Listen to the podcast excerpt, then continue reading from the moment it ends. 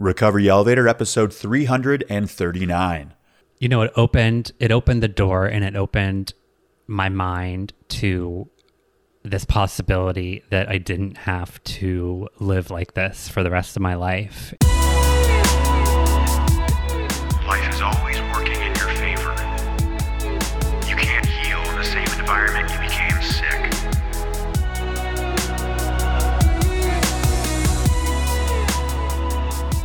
Welcome to the Recovery Elevator podcast. My name is Paul Churchill. Thank you so much for joining us. On today's podcast, we got Nate. He's 39 years old. He's from Ohio and took his last drink on October 9th, 2015. Yo, Team RE, I'm calling in a favor. If you like the Recovery Elevator podcast, my ask is that you leave us a review in iTunes.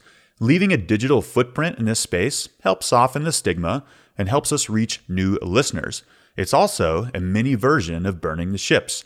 Again, if you've been listening to this podcast for a long time and feel it's helped you on your alcohol free journey, then please leave us a review. I hope you guys enjoyed Odette's intro last week.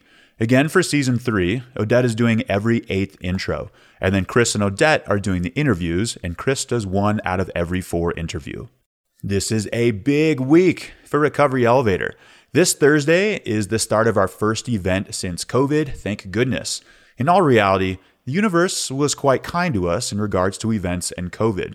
I recall being in my hotel room in Bangkok, Thailand, on our Asia Adventure sober travel trip at the end of January 2020. I was flipping through news channels, and after six consecutive channels were covering COVID, I was like, oh shit. I hope we all make it home. And yes, we all made it home right before pretty much everything shut down. I even had a 14 hour layover in Hong Kong. That's actually a really cool city. So, live events are back. And Chris, Odette, and other team members of RE are showing up at my house today, and we're getting our retreat week started right now. And for those of you traveling to Montana this week, and we're expecting right around 100, here's a message for you get on the plane, get in the car, get yourself here. We got your back. It's going to be a great weekend. So, my favorite part of RE is back, and I hope to see you at an upcoming event. We've got Costa Rica, January 15th to the 23rd, and then we're in Denver, Colorado, April 14th to the 17th.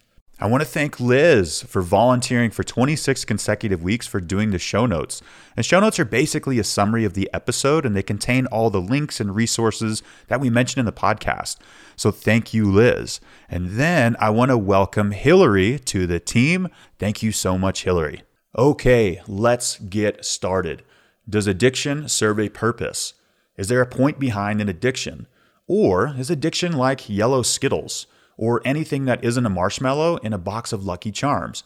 And just so you know, General Mills, nobody is buying Lucky Charms for the cardboard filler that every kid has to willpower through each morning just to get to the marshmallows. Take some breaths, Pablo. We're going to be okay. All right, I'm back. So I love this topic, guys. In fact, I did a YouTube video on this topic earlier this year. Link is in the show notes. Thank you, Hillary. Okay, before I address if addiction serves a purpose, it would be prudent for us to discuss if addiction is a disease or not. And you've heard me say on this podcast that in 1958, the AMA, the American Medical Association, classified addiction, alcoholism, as a disease. But I think it's important for individuals and groups after presented with new, reliable information to change opinions. And that's what I've done. I do not think addiction is a disease in terms of your genetic code predetermining if you'll be an alcoholic or addicted to alcohol. Scientists have yet to find the alcoholism gene, despite the 20 years it took to fully sequence and map the human genome. They also didn't find the cocaine gene, the social media addiction gene, the Amazon shoe shopping gene, and others. Why? Because I don't think it's there. So sure, brain scans of an addicted brain and a normal drinker's brain, they look drastically different, but those changes can be reversed with time in an alcohol-free life. Addiction guru Dr. Gabor Mate, who just had the movie The Wisdom of Trauma come out, highly recommend watching that, would also say that addiction isn't a disease, but a learned behavior that expresses itself in unhealthy environments. And that's the key word, environments. In unhealthy, traumatic, or lonely environments, we develop adaptive behaviors such as excessive drinking to help us cope. I don't expect everyone to agree with me on this one, but try to stay open. All right, if it's not a malfunction in a genetic code, then what is it? Does addiction serve a purpose? The short answer is yes. In biology, this is called endowment theory. This means that everything exists for a purpose. And the purpose is usually to advance us in our own personal growth. And another word for this is evolution, as in things flex us to make change, not because we want to make change, but because we don't have a choice. As in, if we want to survive, we have to change. Let's look at flight for a moment creatures with wings. One theory is that creatures learned to fly not because the distance from point A to point B was fastest through the air, but because holding on became too difficult. Let's say that one more time. Staying attached to something, and it could be a branch, a twig, a coral reef, or a resentment, was more burdensome than letting go. So, that right there could be a whole topic in itself, as in holding on becomes harder than letting go. All right, addiction. Here we go. And listeners, I'm aware I could be dead wrong on this theory, and I'm optimistic in my lifetime uh, I'll have an idea, or not if I am. But at year six of doing Recovery Elevator, I think, well, I'm confident there's some substance here. So, first off, ditch the idea that we're at the back of the societal queue, as in we fucked up in life and we need to drag ourselves to a church basement and attend meetings. In fact, it's quite the opposite. As the Buddha said, all of humanity needs to make a river crossing of consciousness, and we are the ones that make this crossing first. And what does the river crossing mean? It means to let go, to let go of our resentments, fears, anxieties, jealousies, attachments, and choose love. I feel an addiction. If you do ride that wave of pain long enough, it will give you two choices and no more. Those choices are life or death. I'm incredibly thankful in 2014 I was given this ultimatum, and I chose life. And then, in order to be successful in this choice, I had to learn how to deal with regrets, depression, anxiety, jealousies, loneliness, yellow skittles, and other people that don't see things the way I do, all without alcohol. Now, I want to make an important point right now. Thanks to the stigma, which helps keep paradigms in check, we label ourselves dysfunctional or broken. And sure, addictions represent things that need deep, deep healing. Let's not omit that. But even on day one of your journey, you can do something the rest of society cannot. Something that is vital to our survival as a species. We have never been more divided in America and around the globe than we are right now. And the thing that communities or parties need to do, but can't, is put aside differences, come together, and work towards a common goal of unity. This is getting harder and harder for some reason for humans to do. And the dysfunction of the thinking mind has never been clearer. And we need to work together. And that is exactly what takes place in AA our Cafe RE chats, and the whole recovery world. People on this alcohol free journey understand that love and acceptance is more important than you should be wearing a mask or you should get vaccinated. And if you don't, we're no longer friends. We work together for one common goal every day. The rest of society is not equipped with the tools and emotional intelligence to do so. And this is a major problem, not for us, but for them. I feel addictions are wake up calls. They're almost invitations to step into your true, authentic self, who you're supposed to be in this ephemeral life. You guys, the goal isn't to quit drinking per se, but the goal is for you to be you the artist, the painter, the podcaster, the musician, the builder, the father, the mother, the leader. If you are truly you, as Odette would say, adios alcohol. Addictions are like the emergency brakes in life that say, Yo, Susan, your job is sucking your soul. It's time to go train dolphins in St. Lucia, or something like that. Addictions force us to become aware of our blind spots, character defects, as they call it. We have to, because it's a matter of life or death. Normal drinkers, they aren't aware of their blind spots because the repercussions aren't as extreme. Therefore, they're not presented with the opportunities of growth like we are. You've probably heard the quote, you can be right or you can be at peace. Now, this looks great on paper, but this concept goes right out of the window for the majority of people when in confrontation, except for those who have experienced an addiction. We see over and over that choosing fear, hatred, and scarcity will always lead to the same thing disconnection. So, out of desperation, we are forced to choose peace, to choose love, because being right at all costs even if we are, can lead us to drink. And for many of us, that's death. Addictions give us the fast track to see that love always wins. And we get there by seeing what's not working in life. There's a big question we all try to answer, and that is who we are. Who am I? I'm a firm believer that you answer this question through a series of life experiences that tell you who you are not. I feel addictions are clear signposts saying, nope, nope, back it up, let's go a different path, change is necessary. Addictions have the capacity, if we view them this way, to introduce us, or a better way to say it is to reunite ourselves again. And some of us, this is for the very first time. There's an inner kiddo inside of all of us, and an addiction can remove the veneer, the illusion of duality, and connect you with all your inner parts. Once inner coherence and connection has been established, then your external world has to follow. This is a universal law. This shouldn't be news to anyone, but we've got a faulty thinking machine upstairs. Turn on the news at night and you'll see this fast.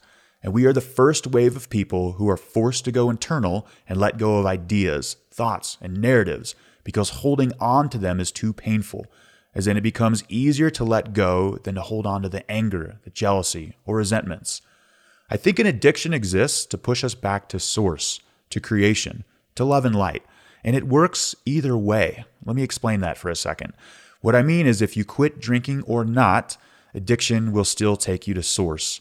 And one way is to ride out the addiction, to continue drinking, which is incredibly painful and I do not recommend because it's not needed. And if you're listening to this podcast, I know you've already made a different choice.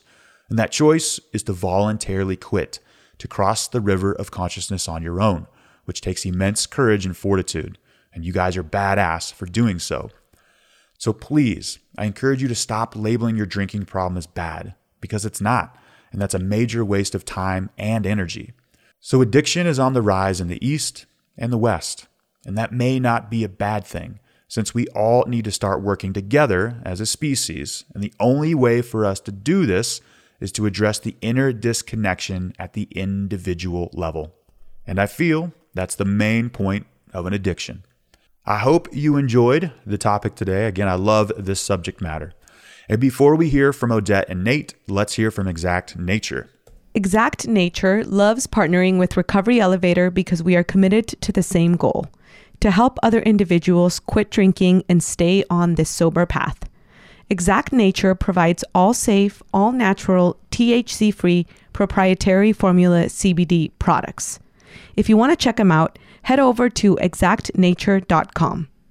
As a Recovery Elevator listener, use a promo code RE20 to receive a 20% discount on your order at checkout. That's RE20 at checkout. Thank you so much, Paul. Nate, welcome to the Recovery Elevator podcast. How are you today? Thanks so much. I'm doing great. I'm happy to be here. Always, uh, I never turned down an opportunity to share my story, so I appreciate the uh, opportunity today. I'm so glad you're here, and I'm so happy that we're connecting. I know you've shared with me that you have talked about your story many, many times, but it's going to be a first for me, and I know for many of our listeners. So I'm looking forward to getting to know you more. And let's get right to it, Nate. When was the last time you had a drink? My last drink was on October 9th of 2015. Wow, you're coming up on, let me do if I do my math right, coming up on six years. coming up on six. That's amazing. Congrats. Thank you. And can you give listeners some background about yourself? Can you let us know where you're from? Do you have a family? What are your hobbies? What do you do for a living? And what do you like to do for fun? Absolutely. I I grew up in I'm an Ohio boy, born and bred, so a Midwest uh, upbringing, and you know my family. I come from a family of of just blue collar, hardworking people, and you know was raised with good good solid morals and you know nothing really traumatic or chaotic really to speak of in my childhood which you know in in that can be different to to some people that uh you know start a, a path of addiction and I talk to a lot of folks on on my own podcast and it seems to be almost a common theme so I guess that might be uncommon, but you know, it's it's just part of my story. I started drinking at an early age to sort of fit in and numb some insecurities that I had always had growing up.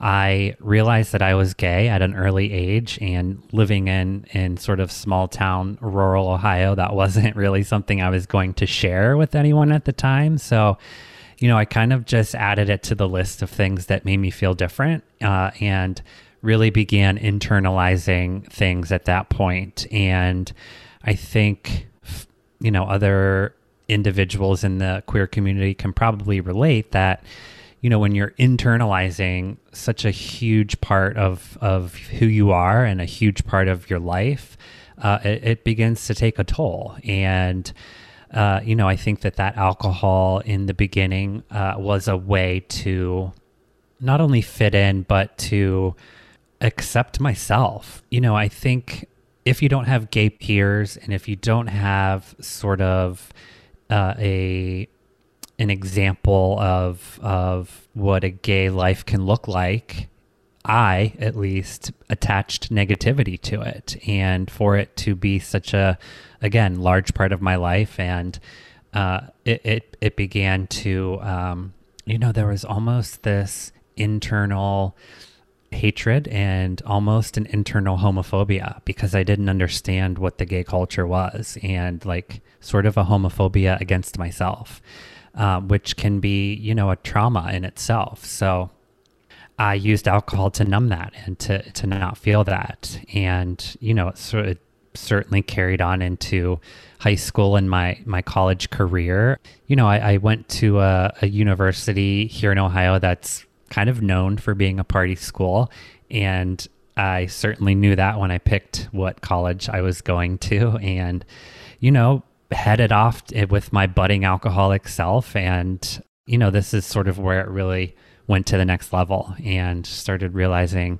consequences of my drinking while you know, away at school and got my first DUI. And, you know, there were fights at parties. And, you know, without turning it into a, a I think the, the takeaway here is it sort of elevated to the next level. And, you know, when I graduated is really when it, it sort of turned from the social fun drinking to that more misery necessity drinking. Like I needed the alcohol. You know, at this point, my disease started as an obsession of the mind. You know, it was the routine.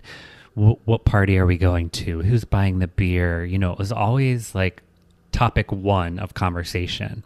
So it started as an obsession of the mind and, and of course quickly turned into that actual physical addiction to alcohol. So by the time that I graduated and, and moved here to Columbus, Ohio, I certainly was physically addicted to alcohol and, and had started, you know, drinking in the mornings and and like I said, it, it definitely was that misery necessity drinking at that point. Question. Yeah. I'm really glad that you brought this up because I feel like there's almost two tracks of for many people, two tracks of socially drinking to isolating you had you didn't mention the yes. word but to me when i when someone starts saying like i start drinking in the morning or i start drinking once i'm home even after the party i think there's like a bridge that we cross at some point and my dad has always told me that he doesn't know when he crossed from social to isolating from yes. fun to mental obsession and it's hard to actually even pinpoint it's obviously part of the progression but at some point we are walking along this bridge where we're taking ourselves to the other side where same from fun to not fun from yes. it's working to manage my anxiety and to help with my insecurities to crap now i'm feeling more anxious and possibly even more insecure and don't like myself and the whole point was trying to like myself a little bit more so it's this weird bridge that we yeah. cross and there's no like timeline or defining moment. I think it's almost also the repetition and the habituation of our behavior. Our brains are super smart. So it sounds like you crossed that bridge. And I did cross it. Yeah. And, and you put it perfectly. I think that I can't identify when it happened. It's sort of this era almost of like a timeline that I understand, like sort of when it got there. but, you know, it, it seemed to happen in a blink of an eye, and I can't really identify when it happened. I think you put it perfectly. Yeah. And after college, did you, I know you moved to Columbus, but after Yeah. college, how did you transition into just like quote unquote adulthood and having to have a job and be responsible while the Yeah. drink was progressing? What happened after?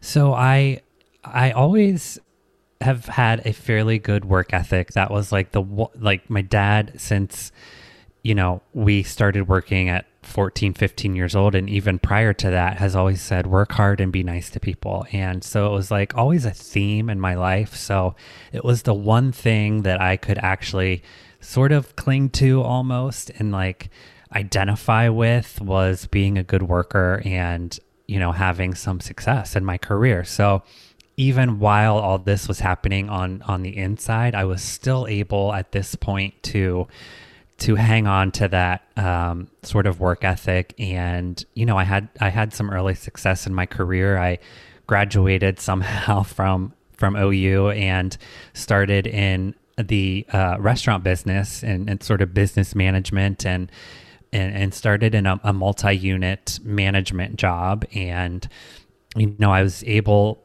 i guess fortunately or unfortunately to do to do the majority of the workload from home uh, which just fed my disease more and more because i would wake up in the morning and and start with vodka and chardonnay not coffee and jump on some conference calls and you know take a nap and get i i started this vicious cycle of getting drunk like three or four times a day and then like taking these little micro naps. So I would wake up and do a, a portion of my workload and get drunk and take a nap and wake up and, and get drunk and do it all over again. So it turned in again to this isolating, vicious cycle where I was just sort of regressing and, and turning inward more and more and more. And I had developed this sort of dull headache at one point and it was almost like a stiff neck. Like i woke up one morning and just thought that i slept on my neck wrong. You know i think we've all probably done it a hundred times. And you know you just wait a couple days you kind of try to stretch it out a little bit.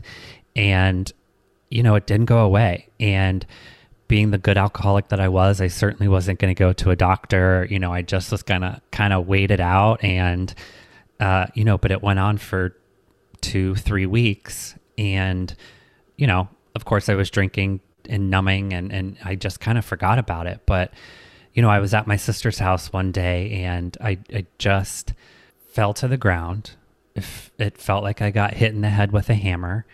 Uh, my body went limp and I lost vision and I couldn't speak and, and the right side of my body was numb and we're terrified of course i mean she she does her best to kind of help me limp to the to the car and we get to the er and and there's certainly a sense of urgency and and people are rushing around and you know i guess long story long i i had a stroke at the age of 32 as a as a direct result of my alcoholism and Wow. just completely beating my body up for the better part of two decades and you know, I did my best to protect the fact that internally I knew damn well the reason that I had the stroke, but the doctors didn't really ask. And, you know, they were running tests and, you know, trying to figure out why this happened. And I spent six weeks in the neuro ICU. I learned to walk again at the age of 32.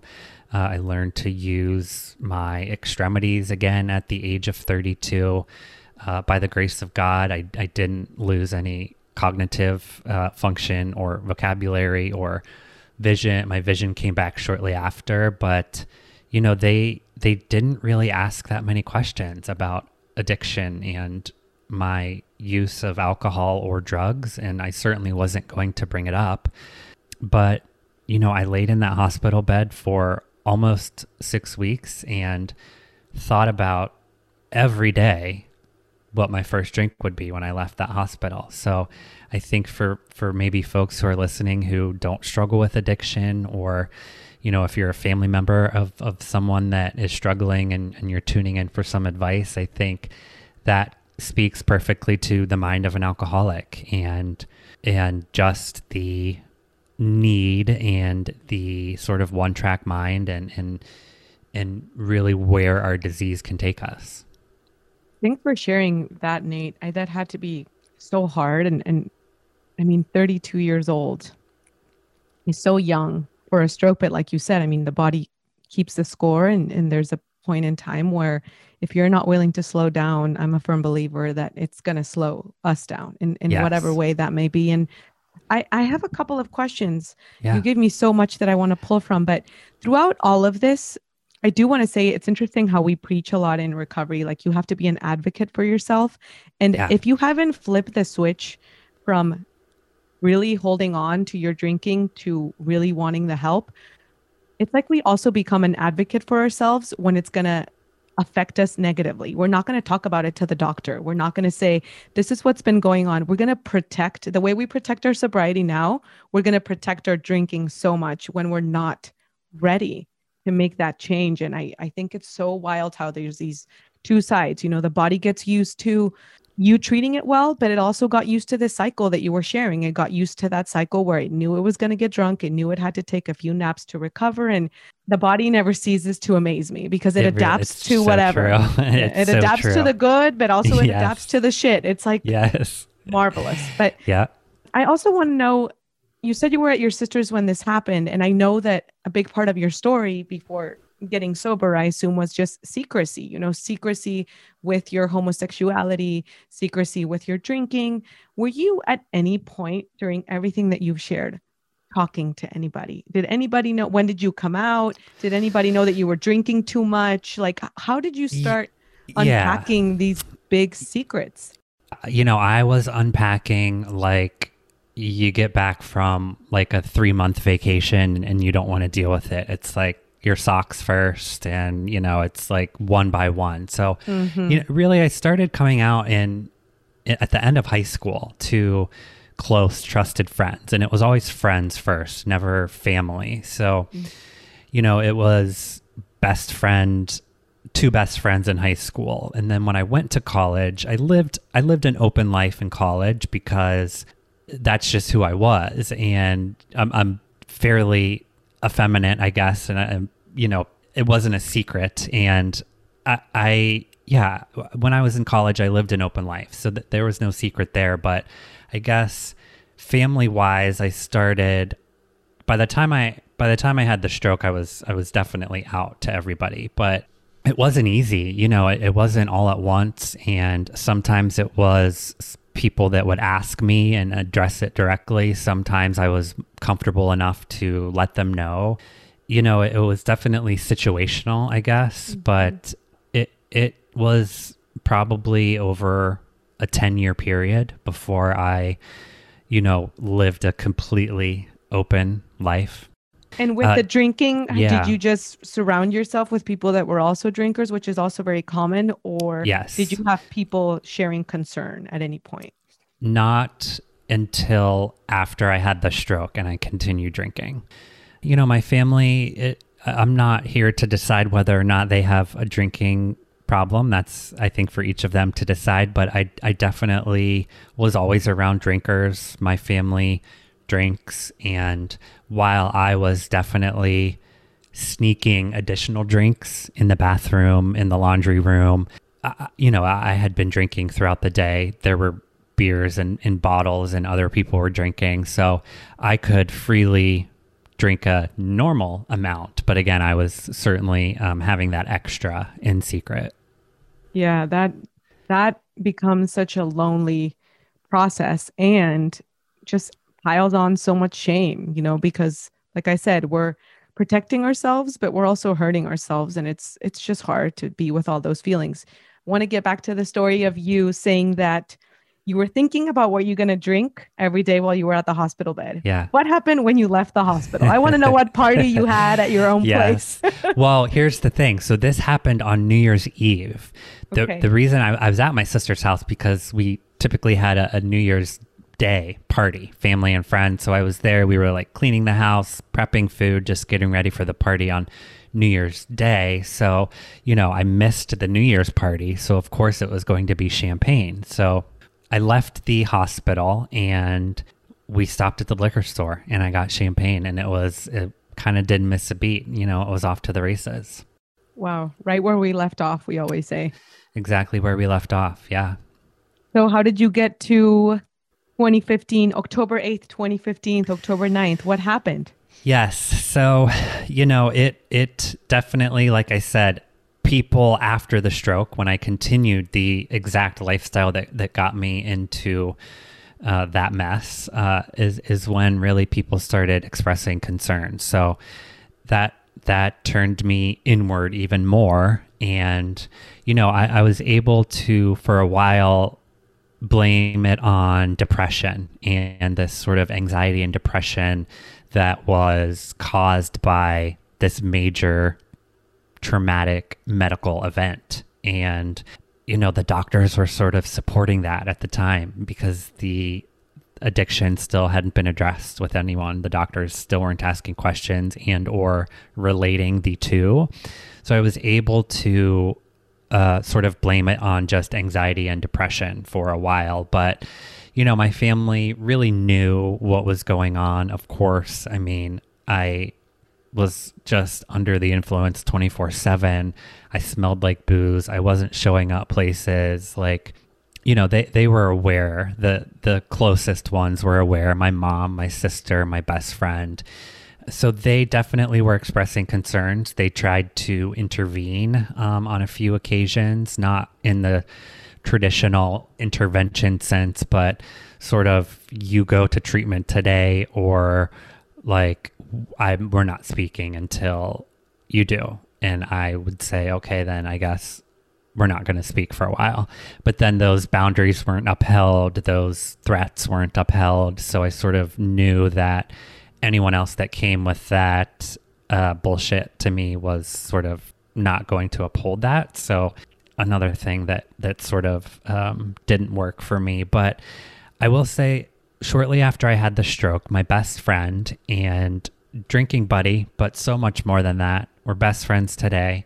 We had been through so much together. She had started her own path to recovery and started working a 12 step program and completed an inpatient treatment program. And, you know, we hear in the rooms uh, it's attraction rather than promotion. And she just did it. She just did it in the most perfect way of highlighting ways in which her own life had gotten better because of not drinking and saying, I'm here for you, and never judging the fact that this near death experience didn't curb my addiction whatsoever. And she would say, "Hey, what are you doing on Wednesday at 6:30?" You know, it was never, "I think you need to go to a meeting with me." And while I did take her up on that offer and I went to my first meeting under the influence, don't recommend it, but it got me in the door hmm. You know, it opened it opened the door and it opened my mind to this possibility that I didn't have to live like this for the rest of my life. And uh, while I still had a few weeks left in me, um, you know, I, again, my sister, God bless her, has saved my life on several occasions. And we were, again, just hanging out one day at home and I caught myself in the mirror. And, you know, I think a lot of people who struggle with addiction can relate to the fact that we don't really look at ourselves in the mirror because we don't like what we see. And I probably hadn't looked looked at myself in the mirror for two or three years and I caught myself in the mirror and I just paused and I had this moment of clarity and like sobriety, even though I was fully intoxicated. But I, I had this moment of clarity where I just said out loud to myself, like, what the fuck are you doing with your life? How did we get here? Where, I mean, what are we doing? Where did the last 15 years go? Like, had this out loud conversation while just taking a, a deep stare at myself in the mirror. And I look back now and I, I usually say like, I don't know what happened or I don't know why it happened, but I do because I have since fa- found a higher power and I know that, you know, if if I were left to my own decision making that day that I probably wouldn't be sitting here with you. I'm sorry. Don't apologize. But that was October 9th of 2015. I walked out of that bathroom and I said to my sister, "Let's go." Two words. I said, "Let's go." and we were in the car 30 minutes later on the way to a treatment center. Wow, Nate. I'm in a public space. You should have warned me that this was going to be a tearjerker. I'm sorry. I am so glad that I almost hadn't asked or listened more about your story because how beautiful it is to witness it. First of all, shout out to your best friend. I hope she's listening. yes. But like, and she I, wouldn't mind me saying her name is Kelsey. She it does amazing things in the program. She she is one of a kind. And I had these two angels in my life, my sister Nicole and Kelsey, who really, you know, I I I don't know where I'd be or if I if I would be without them.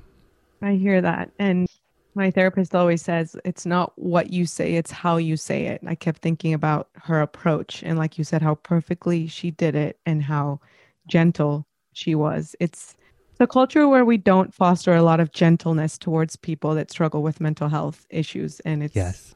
what we need the most. So I'm so glad that you had her and you still have her and you know, I kept thinking that moment you had in the mirror, even though you had been drinking, even though you may have been drunk, the answers are inside of us. I felt like I kept hearing that a few years ago and I was like, what the hell does that even mean? The right. answers are already inside of me. Yeah. I think it's more we have those moments of clarity. Like you said, you explained it so well. It's something that just kind of peeks out and it's like, there I am. Mm-hmm. You know, there I am.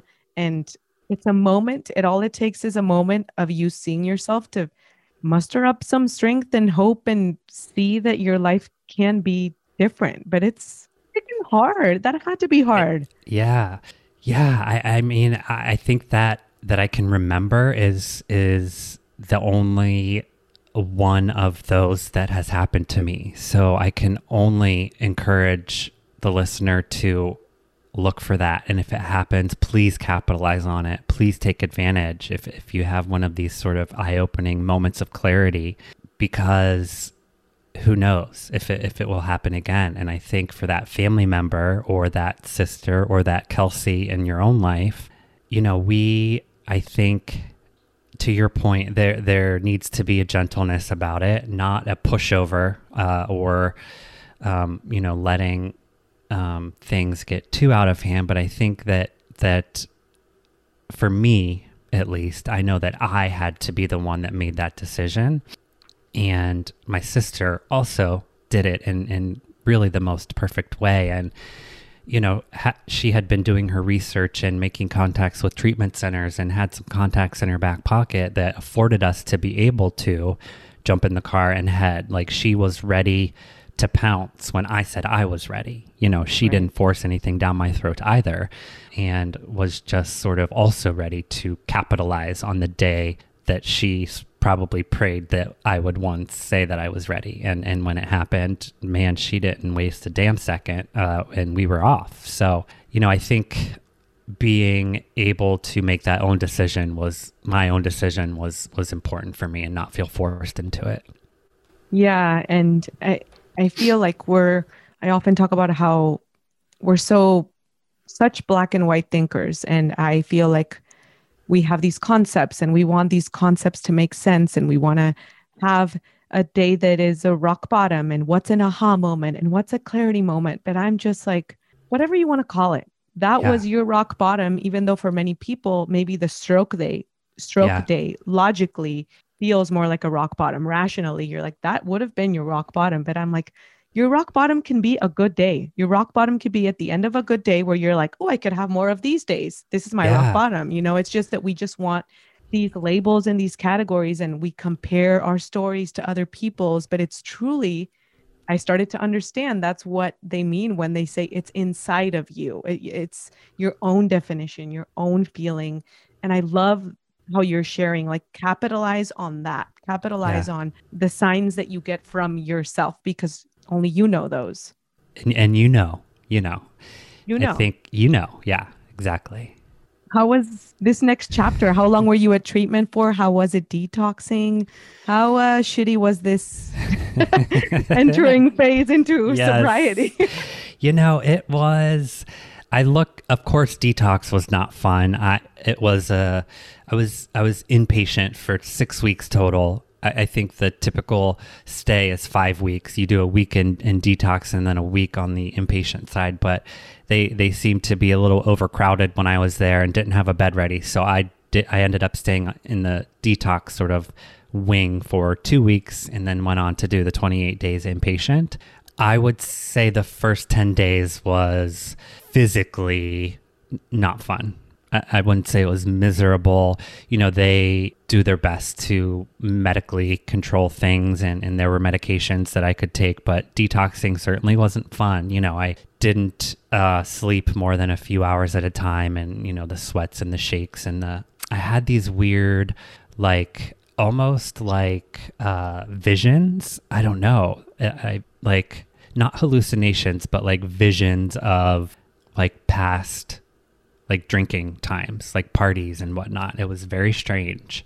So detoxing certainly was not fun. Once I got to the you know sort of inpatient side where you start like doing the work and learning about addiction and recovery, I I had no idea uh, anything about either addiction or recovery or that this world of sort of working on yourself and learning about how things in your past play into your actions as an adult and how we can change those behavior. I had no idea about any of this. So I literally was like an A plus student and a sponge that tried to soak up as much knowledge as I could and participate uh, as much as I could. And, you know, I look back, I went to a state funded treatment center where, you know, there were people coming directly from corrections that were court ordered. There were people who,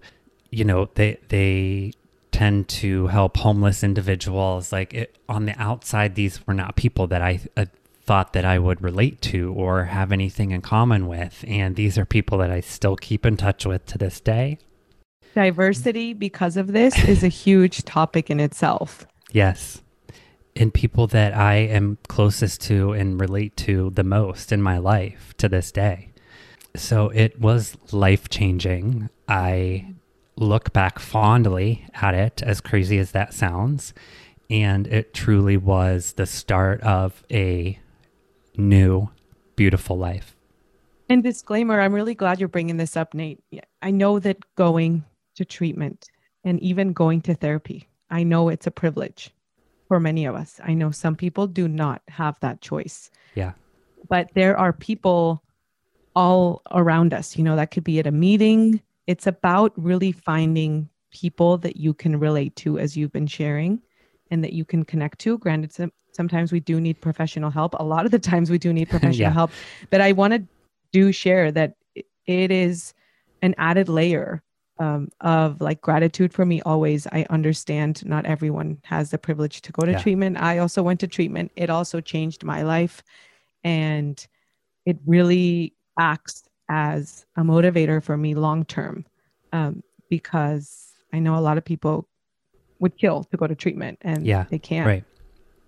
When you left was the treatment center a 12 step program what what was your after treatment plan to make Yeah. sure that you stayed on the course So it was 12 step focused, and there was this huge focus on the holidays because the sort of class that I was with, we were all going to be getting out like right before Thanksgiving. So it was like the mm. start of the holiday season and like the entire course of, of our uh, coursework really over the four week period was like a holiday plan. And again, I, I just tried to, yeah, yeah, I, I credit them with that.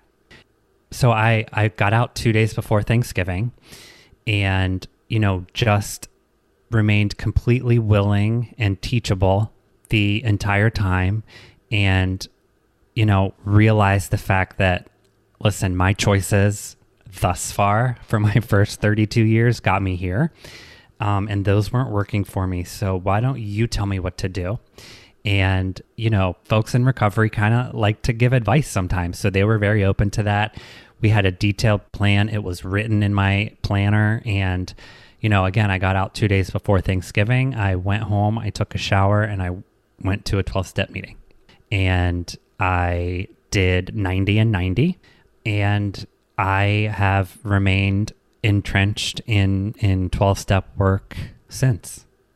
I really appreciate what you said about handing the decision making to somebody else. I feel like like you said, we love giving advice. I feel like I personally am making the transition to becoming a better listener and just holding space because I also realize I, my advice is also not always needed. But I think the thing I do tell people and is advice that I do like sharing is I couldn't trust myself. And if you are ready to change, I think such such a smart thing to do is hand off the decision making to somebody else until you get enough reps where you can trust yourself again.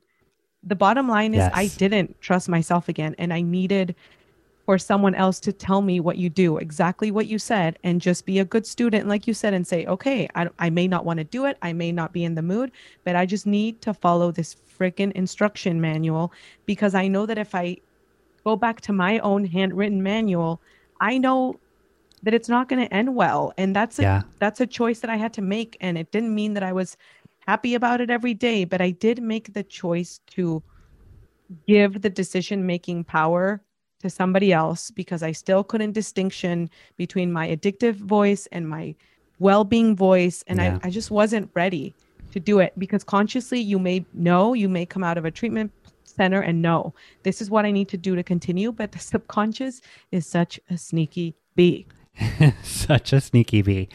I will say too, with the 90 and 90, like I was very conscious about making a plan for the next day's meeting with someone at the current meeting. So I'm, I'm sitting in a meeting, you know, we talk, tried to do my best to interact with folks after the meeting and tried to make a plan like, hey, are you hitting a meeting tomorrow? Where will it be? Okay, see you at six o'clock. It's, to your point, I needed sort of that um, agenda or that timeline laid out for me. So I kind of let other people decide where the meeting was going to be the next day and where I was like committing to meeting someone. So I did that for three months, like for the 90 days. I mean, for those of you that aren't familiar with AA, there's also like little things that they do, like you're in charge of coffee tomorrow. And that Yeah. purpose isn't the coffee because the coffee isn't the best. the purpose is to have an agenda for you and to make you feel like you're useful and make you feel valued. Like all these things that we need to start cultivating within our sobriety are are part of of that of that program of of having community that is holding you up and i feel like if you and i are anything similar if you were used to being independent and getting your work done and everything was fine and learning to be held by others was a progress and is a progress for a lot of us we don't Totally. don't want to we don't want to we don't want to be held no. Totally. How was work? Did you end up shifting careers or how much did your life change after all of this, Nate? So I was able to ta like be off for a portion of time with short-term disability after the stroke. So I was able to take some time off to heal a little more physically and you know mentally emotionally i'm sorry after the the treatment not the stroke. So i got out of treatment. I was able to to take some additional time off work. So i was off for about 4 months which afforded me you know this focus of meetings and really focusing on myself. Uh, so that was huge as well. And I did actually shift careers uh, partially, you know, while in this sort of business management and, and restaurant um, industry. I, I really found a love for HR and, you know, recruiting and interacting with individuals and having like sort of like these conversations which i think is partially what what led me to podcasting but i sort of shifted the focus to to the hr side of things and you know it helped because it was a little less stressful and a little less you know physically demanding. I mean the the service industry can can be physically demanding and you know i was still recovering physically of course. And so yeah i i shifted careers a bit and tried to really focus on myself and focus on learning new things. And I got a dog at the time and I started traveling more and you know, things that I forgot that I liked uh, on the course of, of this, you know, nearly two decades of bullshit. And, you know, that helped to, you know, not only bring happiness to my life and sort of fill time that would have been spent drinking before, but it also brought back, you know, a part of myself, the good parts of myself that had been forgotten from before. So I think it, it was beneficial sort of twofold and yeah that's that's sort of how the the aftermath uh, of rehab was and wouldn't wouldn't change anything What do you do when you get a craving, Nate? Do you still get cravings? You're almost six years in.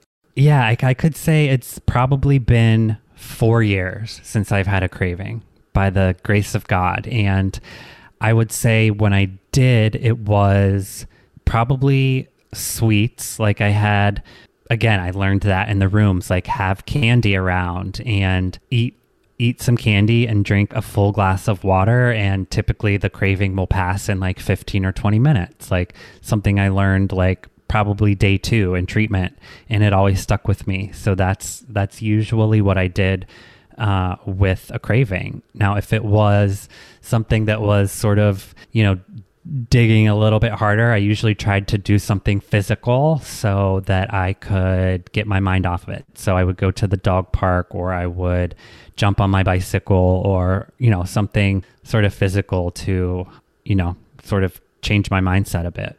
At the beginning of our chat, you shared almost right away that you resorted to drinking to like not only ease some discomfort but to fit in and that was one of the reasons where I, what i use why I used to drink as well. And I have a question for you now. Do you ever feel out of place still?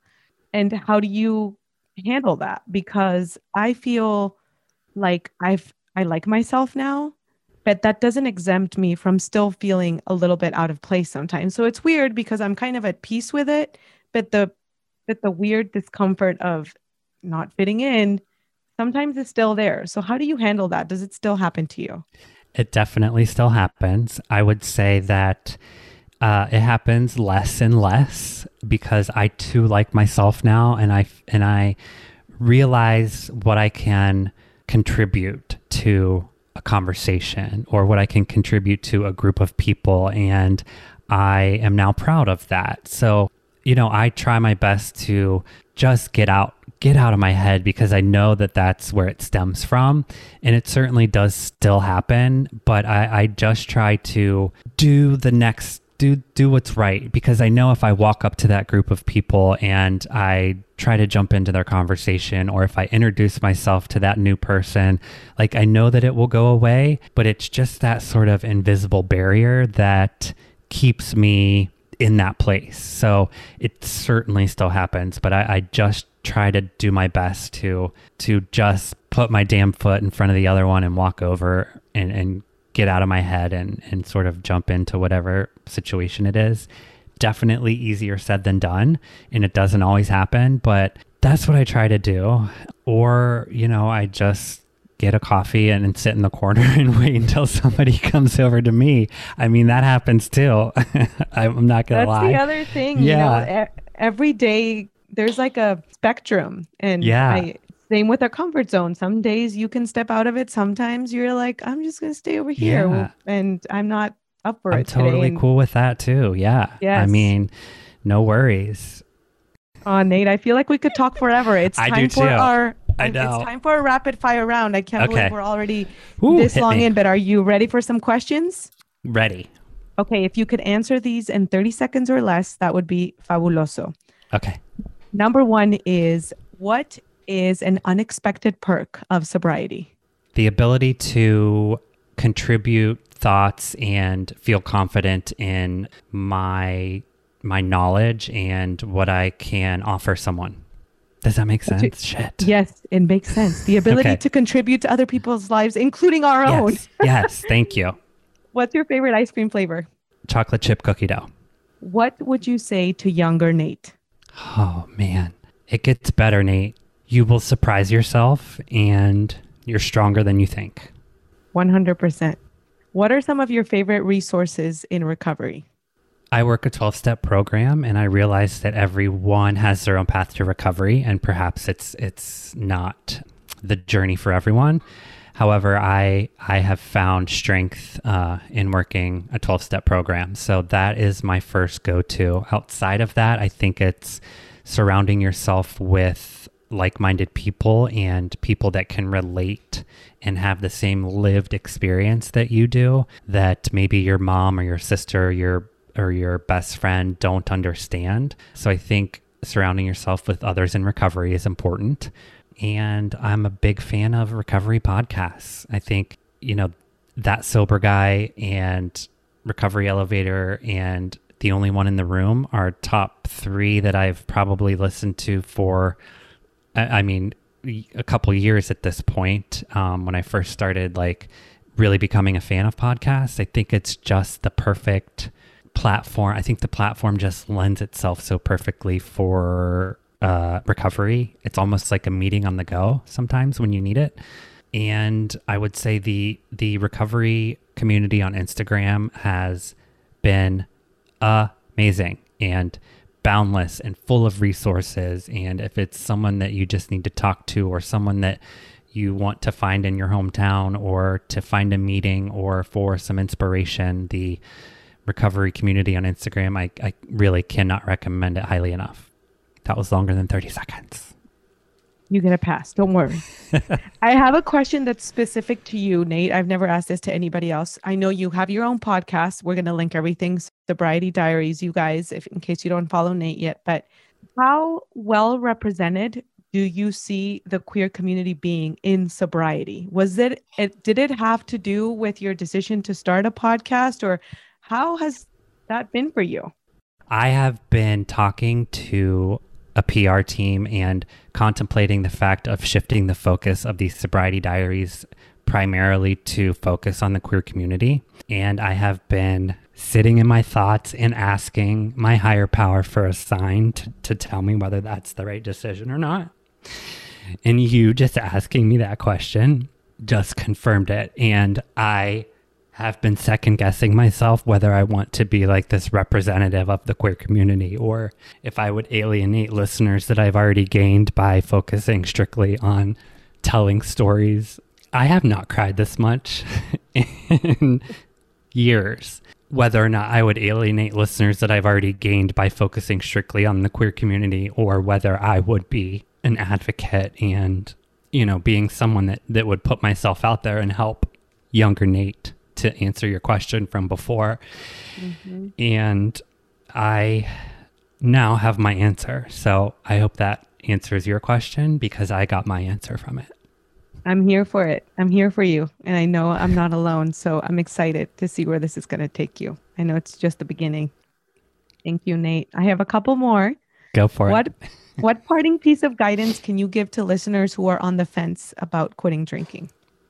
I think we know deep within. I knew deep within and there were there were small seeds planted along the way that I tended to ignore and that I tried to push down and stunt the growth of of these seeds that were that were growing inside of me of of knowing that my drinking was problematic and I was headed down this path of destruction. So I would say to listen to that nagging thought in the back of your mind or listen to that seed that's kind of growing in your gut and 100% take advantage of any of those small moments of clarity or those uh, small uh, sort of things that reveal themselves. And and you know what they may be.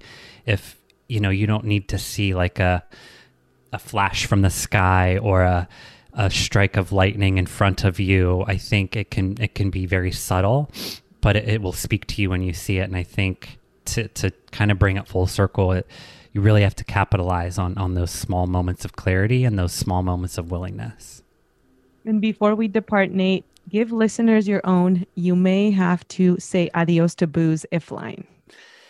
I think you may have to say adios to booze if it's your best friend, but it never calls you back.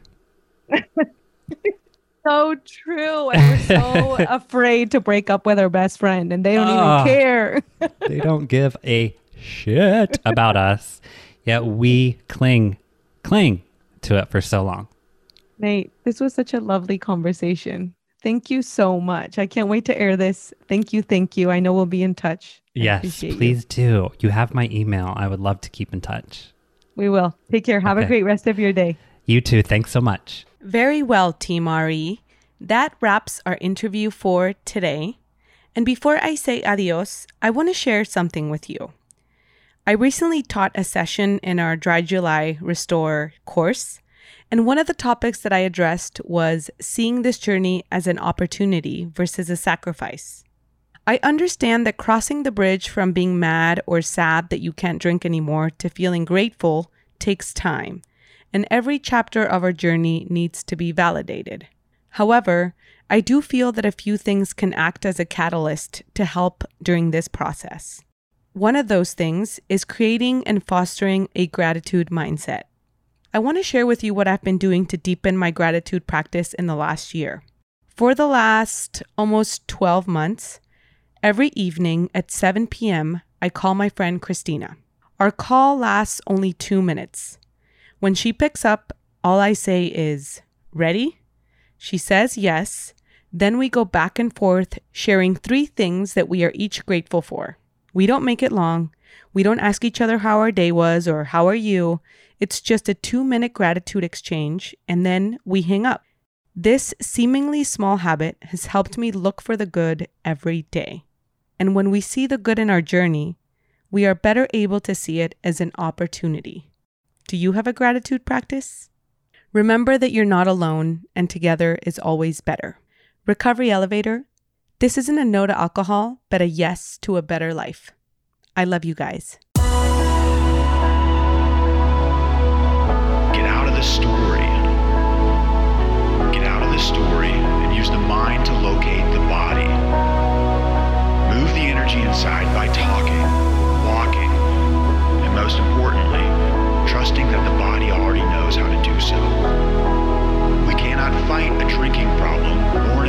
Or because it's trying to tell us something and we must listen. It's nudging us in a certain direction. Listen to the heart and follow your gut intuition. This will never mislead you.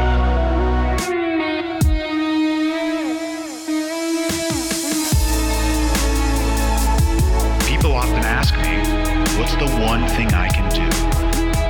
My response is always the same. Burn the ships. It's these repetitive thoughts that always drive you to make the same decisions. It's these familiar decisions that always lead to the same actions. It's these familiar actions that always result in the same outcomes. It's these same outcomes that constantly result in the same emotions. It's these familiar emotions that give you those familiar feelings. And it's these feelings that always lead to the same thoughts, thereby completing the cycle. If you can recognize this, you will be empowered to change your thinking.